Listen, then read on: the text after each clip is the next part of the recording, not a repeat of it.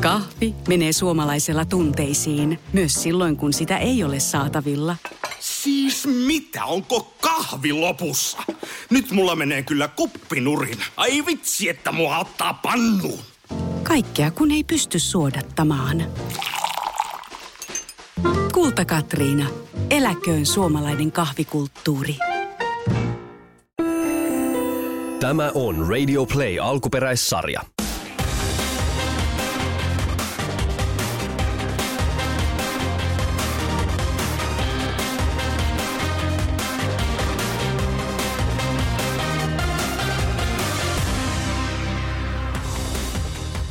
Onnittelut hei, sä oot löytänyt Paha äitipuoli podcastin pariin. Mun nimi on Heidi Suomi. Jos ääni saattaa tuntua tutulta, niin se voi johtua siitä, että oot kuunnellut Radio Novan iltoja. Siellä mä oon aina maanantaista torstaihin.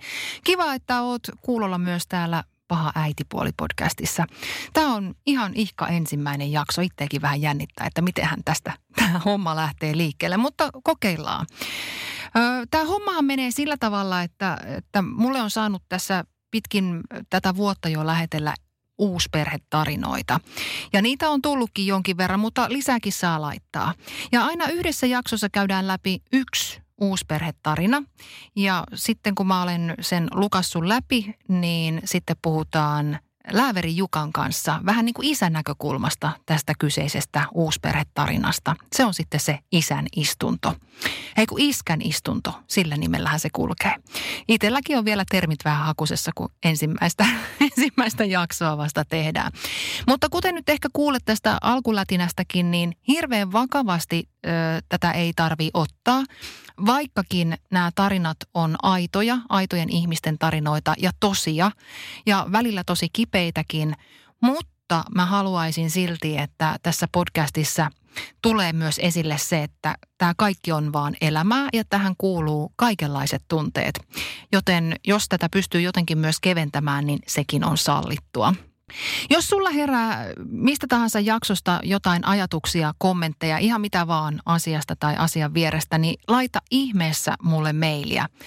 Mailiosoite on heidi.suomiat bauermedia.fi, eli Bauer, B-A-U-E-R. Ja hei, siihen samaan osoitteeseen voit laittaa myös uusperhetarinoita. Jos sulla vaikka sattuu olemaan sellainen ja inspiroidut kirjoittamaan, niin ei muuta kuin näppis vaan laulamaan ja mulle niitä tarinoita tulemaan. Eiköhän tässä nyt ollut suurin piirtein kaikki kerrottuna tähän alkuun. Mitä tässä nyt enempää höpisemään? Ekana on vuorossa Sannan tarina. Uusperhe. Niin, meillä ei voi puhua uusperheestä, vaikka uusperhehän me olemme. Mies ja hänen kaksi poikaansa, viisi päivää, joka toinen viikko ja minä, ei omia lapsia. Perhesana on tabu, itse asiassa minun ei pitäisi näkyä tai kuulua. Oikeastaan minun ei pitäisi olla olemassa. Minun pitäisi vain hävitä kokonaan. Poikien äiti toivoo tai oikeastaan vaatii, etten koskaan olisi millään muotoa lasten elämässä. Enkä sen paremmin näkyisi hänellekään. Hänen tullessaan hakemaan poikia ja tavaroita minun pitää olla poissa paikalta. En kuulu poikien elämään enkä vaihtotilanteeseen. Olen täysin ulkopuolinen. Perhe on äiti, pojat ja isä. Vanhempi poika rajoja asettaessani toistikin äitinsä sanat, miksi mun pitäisi sua uskoa? Ei kukaan random kadunkulkija häntä voi määrätä. Toinen sydäntä särkevä tilanne oli, kun yritin lohduttaa poikaa surussaan ja hän itkien kysyi, kuinka voisin susta tykätä, kun sä olet kiusannut äitiä. Enkä tosiaan syytä lapsia. He kuulevat ja omaksuvat, mitä heille kerrotaan – he ovat lojaaleja omia vanhempiaan kohtaan. Se valta on järkyttävän suuri, etenkin jos sitä käytetään väärin. Ja on tosiaan kerrottu kaikki, mitä vilkas pahan olon mieli vain keksii. Kuinka huono ja epäluotettava heidän isänsä on. Hän ei halua olla lastensa kanssa, vaan uuden puolisonsa kanssa. Isä ei välitä, isä haukkuu äitiä, ei maksa riittävästi elatuksesta ja niin edelleen. Niin, ja sitten tämä uusi tyttökaveri. Kaikista pahin ihminen maailmassa. Niin paha, etteivät lapset voi olla missään tekemisissä. Sinä hetkenä, kun mieheni ja minun suhde tuli julki, häipyi minun ja poikien äidin Facebook-kaveruus, samoin LinkedIn-yhteys. Sillä hetkellä minusta tuli työpaikkakiusaaja. Aivan järkyttävän kamala ihminen, hirviö. Uudesta työpaikasta yritin muka savustaa hänet ulos soittamalla hänen esimiehelleen. Ja mitä milloinkin. Kyllä, olimme olleet samassa työpaikassa ja olin ollut hänen esimiehensä hetken noin kymmenen vuotta aiemmin. Emme lähimpiä ystäviä, emmekä juurikaan yhteyksissä, mutta pidin häntä ihan hyvänä tyyppinä. Olen hänen nykyisen esimiehensä tuttava, tai ainakin olin. Selvyydeksi todettakoon, ettemme mieheni kanssa tunteneet tai tienneet toisiamme kuin vasta kohdatessamme deittipalvelun kautta. Mieheni ja hänen eksänsä suhde oli myös taputeltu jo melkein vuosi ennen kuin tapasimme. Koko tämän yhdessäolomme aikana mitään asiaa emme ole osanneet hoitaa oikein. Emme poikien ja minun ensitapaamista, emme nukkumaan menoja, ruokailuja, pukeutumista, no oikeastaan mitään, mitä teemme tai isä tekee. Kaikkeen Exällä on ohjeistus, jopa siihen saammeko halata, pussata, saammeko nukkua sängyssä tai harrastaa seksiä. Kyllä, kaikista näistä asioista on tullut ohjeistusta Exältä ja paljon muustakin. Ohjeistuksia tulee päivittäin ja viestien pituudet ovat pitkiä. Milloin ne koskevat isän toimintaa ja milloin minun. Kerran huvikseni kysyin, kuinka monta viestiä tänään on tullut. Noin 40 ja useampia puheluita päälle. Todettakoon reiluuden nimissä tuon olleen poikkeustilanne. Vanhempi poika oli sairaalassa. Kontrolli on mennyt jopa niin pitkälle, että poikien äiti on käskenyt pojan pitää videoyhteys yllä äitinsä kanssa niin kauan kuin isi tulee kotiin. Minä kun aiheutan suuren surun ja ahdistuksen. Jopa mummusta, mieheni äidistä, on tullut kiusaaja ja niin sanottu paha ihminen, kun erehtyi kysymään puhelimessa, eikö pojat kuule kaiken tuon pahan puhumisen. Tätä ennen mummu oli Eksän ajatuksissa hänen puolellaan. Mummu kuulema oli todella pöyristynyt poikansa käyttäytymisestä eikä todellakaan välitä hänestä enää. Onneksi miehelläni ja hänen äidillään on hyvät välit ja saivat käytyä palheet läpi. On todella rankkaa ja kuluttavaa yrittää rakentaa suhdetta viattomiin lapsiin, kun heidän äitinsä ampuu kaiken alas joka hetki. On todella surullista nähdä lapsien joutuvan tällaiseen prässiin. Miksi? Vain ja ainoastaan äidin surun pahan olon takia – Tämä on kärjistynyt tapaamisiin. Pojat eivät ole useampaan kertaan päässeet isälleen, milloin mistäkin syystä. Äidin mukaan hän ei ole koskaan estänyt isää tapaamasta poikiaan. Kuitenkin fakta on se, että isä on tullut yksin hakureissultaan. Joskus pojat ovat tulleet saman illan aikana joko itsekseen tai kyydillä isän luokse, joskus eivät ollenkaan. Riitaisat vaihtotilanteet ovat olleet kammottavia. Ainut tilanne, missä eksä pääsee purkamaan sanallisesti pahaa oloaan, kun puhelut on niin sanotusti kielletty. Ja kyllä, pojat kuulevat kaiken tämän. Heidän toiveensa on ollut, että vaihtotilanteet olisivat riidattomia. Näin on myös sovittu, ei mitään aikuisten välistä vääntämistä vaihdon yhteydessä. Olen itse ollut kerran paikalla, kun nuorempi tarvitsi sisäpelikenkiä. Uimaan mennessämme menimme hakemaan kenkiä, tästä oli sovittu ja ilmoitettu. Mutta minä en olisi saanut olla autossa pihassa. Tämä aiheutti poliisien paikalle kutsun ja todellisen repeämisen. Niin tuli kaikki maailman kirosanat ja haukkumiset, kuinka olen sairas ja ihan järkyttävän näköinen. Ja nyt jollei se vitun ämmä lähde vittuun, niin poliisit tulee ja poika ei lähde minnekään. No, tulihan ne poliisit ja odottivat, että poika tulee kenkiensä kanssa ja minä istuin autossa. En olisi koskaan osannut arvata, miten hirveä voi tilanne olla, jos ihmisellä menee palikat väärään asentoon. Olen kuvannut tätä perhehelvetiksi. Niin vahva tuo kontrolli ja Eksän toiminta on. Pahinta on se, ettei hän näe tehneensä mitään väärää. Toimii vain suojellakseen poikia poikien parhaaksi. Voin sanoa, että tässä ei toimita kenenkään parhaaksi. Suhteemme on kestänyt reilu kaksi vuotta ja yhteinen koti meillä on ollut vasta kuukausia. Halusimme edetä maltillisesti ja yrittää saada tilanne rauhoittumaan. Olemme tutustuneet uusperhemateriaaleihin, olen lukenut monen monta artikkelia ja tarinoita. Lastenvalvojat, lastensuojelu, perheneuvola, kaikki ovat kuviossa mukana. Niin, tässähän olen minäkin saanut lastensuojelusyytteen, kun julkaisin meistä muutaman kuvan pyöräretkeltä – Kuvia pojista on niin äidin kuin isän julkaisemana, kavereiden julkaisemana. Pojille se oli ok, äidille ei. On aika avuton olo. Itse en pysty tilannetta muuttamaan. Pystyn ainoastaan yrittämään ymmärtää pahaa oloa ja pyrkiä ulkoistamaan itseni siitä. En pysty poikia tai miestäni suojelemaan, vaikka sekin tuntuisi tarpeelliselta. Paha olo ja kaikki ne syytökset ovat niin karmaisevaa, ettei kenellekään sitä soisi. Ihmettelen, miten mieheni on sitä kestänyt näinkin kauan. Itseni jouduin ulkoistamaan jossain kohdin, en kestänyt sitä pahaa raskasta oloa, mikä viesteistä huokuu. Kieltäydyin lukemasta, jotta pysyisin kasassa. Yritin muutaman kerran kertoa poikien äidille, etten havittele hänen paikkaansa millään muotoa. Pyysin, että keskustelisimme ja yrittäisimme tulla toimeen, vaikka tilanne on vaikea. Ymmärrän sen. Olin valmis unohtamaan pahat sanat ja teot, hyvässä hengessä jatkaa eloa, mikä väkisin linkittyy yhteen.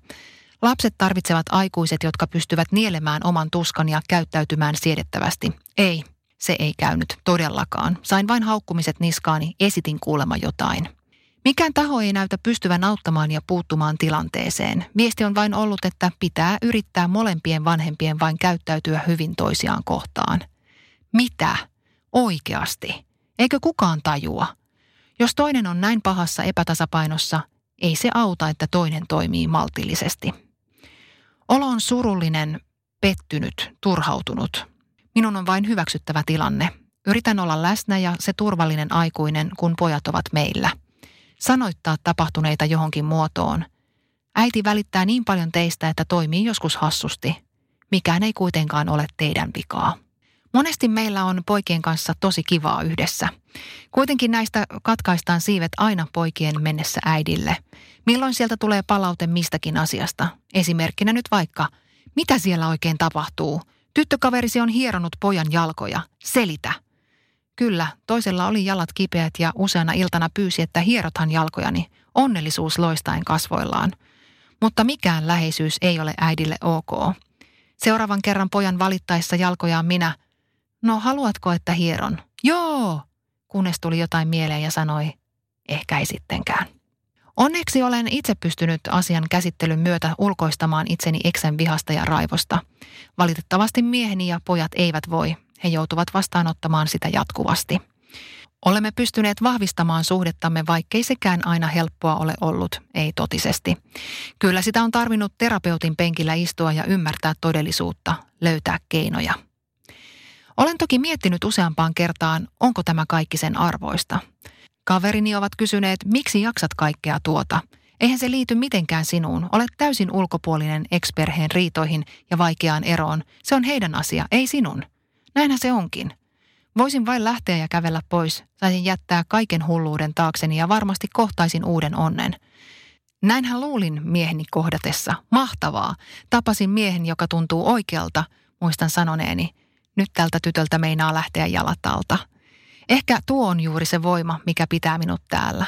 Rakastan tuota miestä. Ja kyllä uusperhe tuntuu myös hyvältä. Silloin, kun siihen ei kuulu ekspuoliso. Halusin itselleni myös perheen, Kuitenkaan en sitä saanut pitkässä parisuhteessani. Tämän jälkeen oli aika, ettei vain löytynyt juuri niin sopivaa puolisoa, jotta perheen olisi voinut perustaa. Nyt olenkin jo ohi sen iän. Olen sinut asian kanssa. Ajattelen myös, että mahtavaa, kun miehelläni on pojat, jotka ovat meidän kanssa vuoroviikoin. En havittele äidin roolia, haluan vain olla se toinen aikuinen meidän perheessä. Saan elää perhearkea, lomia ja kaikkia niitä suuria tunteita. Kyllä se on kivaa. Ajattelen, ettei ole mieheni vika tai poikien vika, että heidän äitinsä ei ole pystynyt käsittelemään eroa tai että hänellä on niin paha olla. Pyrin siihen, ettei se vaikuta suhteeseeni ja tulevaisuuteen. Yritän unohtaa hänet niin hyvin kuin mahdollista ja keskittyä siihen, mikä on tärkeää. Rakkaus ja yhteinen onnellinen elämä. Helppoa se ei aina ole. En tiedä jaksanko tai kuinka kauan. Haluan kuitenkin keskittyä siihen, mihin pystyn itse vaikuttamaan – Ehkä joku päivä Eksä tajuaa hulluuden ja tulee järkiinsä. Tai joku taho ottaa vastuunsa ja puuttuu asiaan. Näin tosiaan ei voi loputtomiin jatkua. Vanhemman pojan kohdalla tilanne on surullinen. En ole nähnyt häntä yhdeksään viikkoon kuin kerran vilaukselta. Hän sairastui vakavasti ja on osin sairaalassa ja osin äidin luona kotihoidossa – Äiti laittoi pojan sairaalassa valitsemaan, saanko minä tulla häntä katsomaan. Tämä kaikki tapahtui puolentoista tunnin haukkumisen jälkeen, jossa äiti pojan ja isän kuulen purki pahaa oloaan ja kertoi, kuinka hirviö minä olen. Sai siinä isäkin osansa. Kuinka voi olla noin kauhean tyttökaverin kanssa ja kuinka on itse niin epäluotettava ja sitä ja tätä. No, arvata saattaa, että lapsen lojaalius ja äidin tuskan kokeminen vie valinnan siihen, etten häntä näe. Tilanne on johtanut siihen, ettei isäkään näe poikaansa kuin sairaalassa ja joskus äidin kotona. Joku voisi miettiä, että vakava sairaus laittaisi asiat mittasuhteisiinsa. No ei, tilanne vain eskaloitui entisestään. Suruhan tuosta tuli totta kai. Onneksi meillä oli ihan mahtava risteily juuri ennen sairastumista. Meillä oli niin välitön ja hauska reissu, että sen muistot kantavat pitkälle. Vanhempi poikakin pystyi unohtamaan ja olemaan vapautunut. Voisin sanoa, että suhteemme todella läheni. Onneksi näin ja uskon, että tämä muisto on hänelläkin mielessä. Surullista on, että hän joutuu ottamaan pahaa oloa vastaan äidiltään ja tekemään moisia valintoja – Minusta se on todella julmaa ja epäoikeudenmukaista. Kaikki fokus pitäisi olla parantumisessa. Tämän yhdeksän viikon aikana on kriisiä ollut tämän tästä ja äidin paha olo on mennyt potenssiin X. Onneksi sairaala on tähän pyrkinyt puuttumaan ja vaatimaan asiallista toimintaa. He kun näkevät tilanteen 24-7. Äidin mielestä sairaala kuitenkin toimii huonosti eikä valtuuksiensa rajoissa. Ovat kuulemma asioita, joihin sairaala ei voi puuttua. Nähtäväksi jää, miten taipaleemme jatkuu. Toivon todella, että vanhempi poika saisi mahdollisuuden keskittyä toipumiseen ja saisi kaikkien läheisten pyyteettömän tuen. Ei joutuisi hetkeäkään kuuntelemaan aikuisten pahanolon purkamista. Itseni auttaa jaksamaan se, että uskon lopulta hyvän voittavan pahan. Vaikka poikien harrastuksissa osa vanhemmista on saatu uskomaan minun olevan paha ja isän toimivan huonosti, niin silti ajattelen, että fiksut ihmiset näkevät asioiden todellisuuden – Sama pätee lähipiiriin, johon pahaa oloa on purettu. Onneksi sieltä jo kuuluu viestiä, ettei tämä voi jatkua enää näin. Ajattelin jokin aika sitten, että ihana parisuhteeni muuttui perhehelvetiksi. Kuitenkin yritän ajatella nyt, minä voin itse vaikuttaa omaan fiilikseeni ja elämään. Vaikka kuinka joku yrittää sanella minulle säännöt ja niin sanotusti tunkeutua kotiini, syytää pahanolon viestejä alvariinsa, minulla on mahdollisuus valita suhtautumiseni, ainakin yrittää. Voin ottaa ne itseeni ja pyöriä pahassa olossa ja, tai todeta, voi voi, onpa hänellä vielä paljon käsiteltävää, tsemppiä. Keskittyä oman elämäni onnellisiin asioihin. Ihanaan mieheeni ja nyt toiseen ihanaan poikaan, joka meidän elämässä on. Uskon, että toinenkin tervehdyttyään palaa siihen asteittain, kaikesta huolimatta. Ihmisellä on oikeus onneen ja oikeus valita ajatuksensa ja suhtautumisensa asioihin. Minä päätän valita positiivisuuden ja hyvän olon. Ja kyllä, aion jatkossa kertoa meidän olevan uusperhe. Iskän istunto. Jukka, sä oot tutustunut tähän Sannan tarinaan. Millaisia ajatuksia se herätti sussa isänä ja uusperheisänä? No aika ahdistavia ajatuksia kyllä herätti, että tota, mutta onneksi tuossa oli, tarinan kaari oli kuitenkin sellainen, että tuntui, että lopussa on nähtävissä valoa. Mutta ihan niin kuin suoraan sanottuna niin aika hirveältähän toi kuulostaa. Että se pistää miettiä aika paljonkin sitä, että miten tämä eksä itse selittää niin kuin oman käytöksensä itselleen, miten hän asiat kokee, mik, miksi hän toimii tuolla tavalla kuin toimii. Niin, mä rupesin kanssa miettimään sitä, että ainahan nämä tarinat on siis just siitä yhdestä näkökulmasta, tässäkin nyt Sannan näkökulma.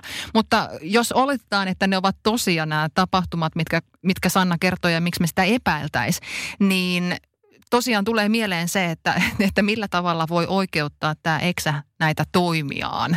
Ensimmäisen tulee mieleen, että, että Sanna on niin kuin eksän silmissä kaikki paha, mitä hänelle, tälle eksälle on aikaisemmin tapahtunut. Että hän niin kuin siihen purkaa kaiken sen paha olonsa, mitä hän on elämässään kokenut. Et tuntuu, että yksi ihminen on saanut niin kuin ihan liian jotenkin, mm. on selvästi punainen vaate, johon purkaa sitten ne pahat olonsa. Tai sitten se ainakin tämän tarinan niin kuin perusteella tuntuu. Että. Niin, niin jännä, että jotenkin sellainen tavallaan komposti tai kaatopaikka, että kaikki elämän pettymykset ja, ja katkeruudet niin jotenkin kohdistuu just Sannaan.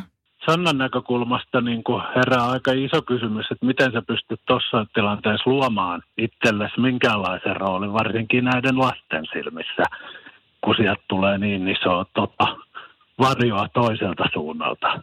Et siinä saa olla kyllä aika, aika iso ihminen, että saa pidettyä niin kuin palikat kasassa tuossa. Rupesin miettimään myös niin omat kantaat sitä, että, että onko, onko niin, että välillä itse – on se hullu eksä, joka ei taju niitä rajoja. Varmasti, että, että, ihan varmasti niinkin käy. Sehän on että, aina vaan näkökulmasta kiinni.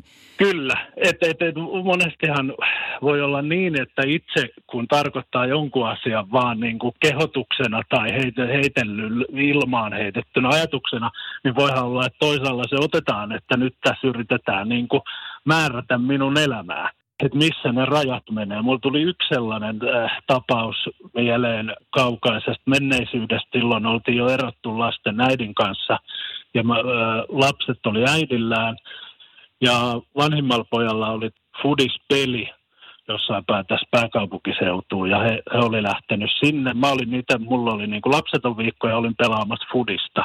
Ja sitten kun mä olin pelannut fudista, niin sain puhelu, että ne ei löydä sitä peliä, että ne ei tiedä, missä se kenttä on, vaikka ne on yrittänyt sahaa mm. ympäri. Ja, ja sitten mä taas koin sen niin, että nyt kun oli vi- niin kuin mun oma aika, että mun olisi tämäkin pitänyt ratkaista, mä koin sen niin kuin, että Joo. nyt mua syyllistetään, että he ei löydä sitä kenttää ja rupesi huutaa ja käyttäytyi niin kuin ihan ala-arvoisesti sillä että mun poika vielä kuuli siinä. Sitten se tilanne meni ohi, ja sitten mäkin rauhoituin, siis soitin uudestaan. Menin kyllä itse eka etsimään, että tiesin, että missä se kenttä on, mutta peli oli ohi, että tilanne oli jo mennyt ja ne ei ollut löytänyt ja ei voinut mitään, poika ei päässyt peliin, mutta, mutta siinä kohtaa se tuntui itselle. Itelle mä selitin sen niin, että jos mä olisin hoitanut tämän, se olisi hoitanut taas, kun, että mä en ollut hoitamassa tätä, niin tämä tilanne ei ole hoidettu niin kuin mä ajattelin, että se olisi pitänyt hoitaa, että se kenttä olisi vaan pitänyt löytyä.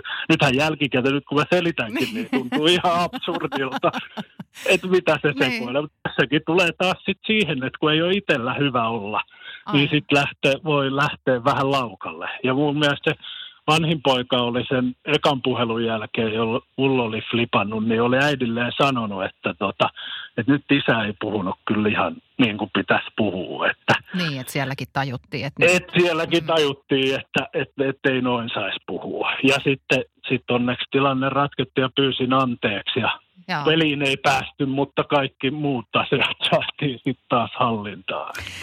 Summa summarum Sannan tarinasta. Sa- sanoit tuossa heti jo alkuun, että sun mielestä siellä oli kuitenkin nähtävissä jotain valonpilkahdusta. Onko sä edelleen Oli, oli. On, on, on ehdottomasti. Et mun mielestä se lähtikin hyvin siitä, että eka hän sanoi, että hänen ihan al- al- lähtee siitä, että ei voi puhua uusperheestä, mutta sitten siellä lopussa tulee se, että hän päättää – että, että he on uusi perhe mm. ja hän, hän haluaa olla tässä.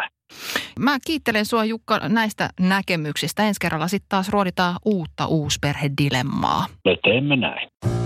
Kahvi on suomalaiselle myös valuuttaa. No mites? Paljonko sä tuosta peräkärrystä haluat? No, jos nyt yhden kahvipaketin annat. Yhdessämme omaisuuttamme kahvia vastaan osoitamme hyvää makua ja pelisilmää. Kulta Katriina. Eläköön suomalainen kahvikulttuuri.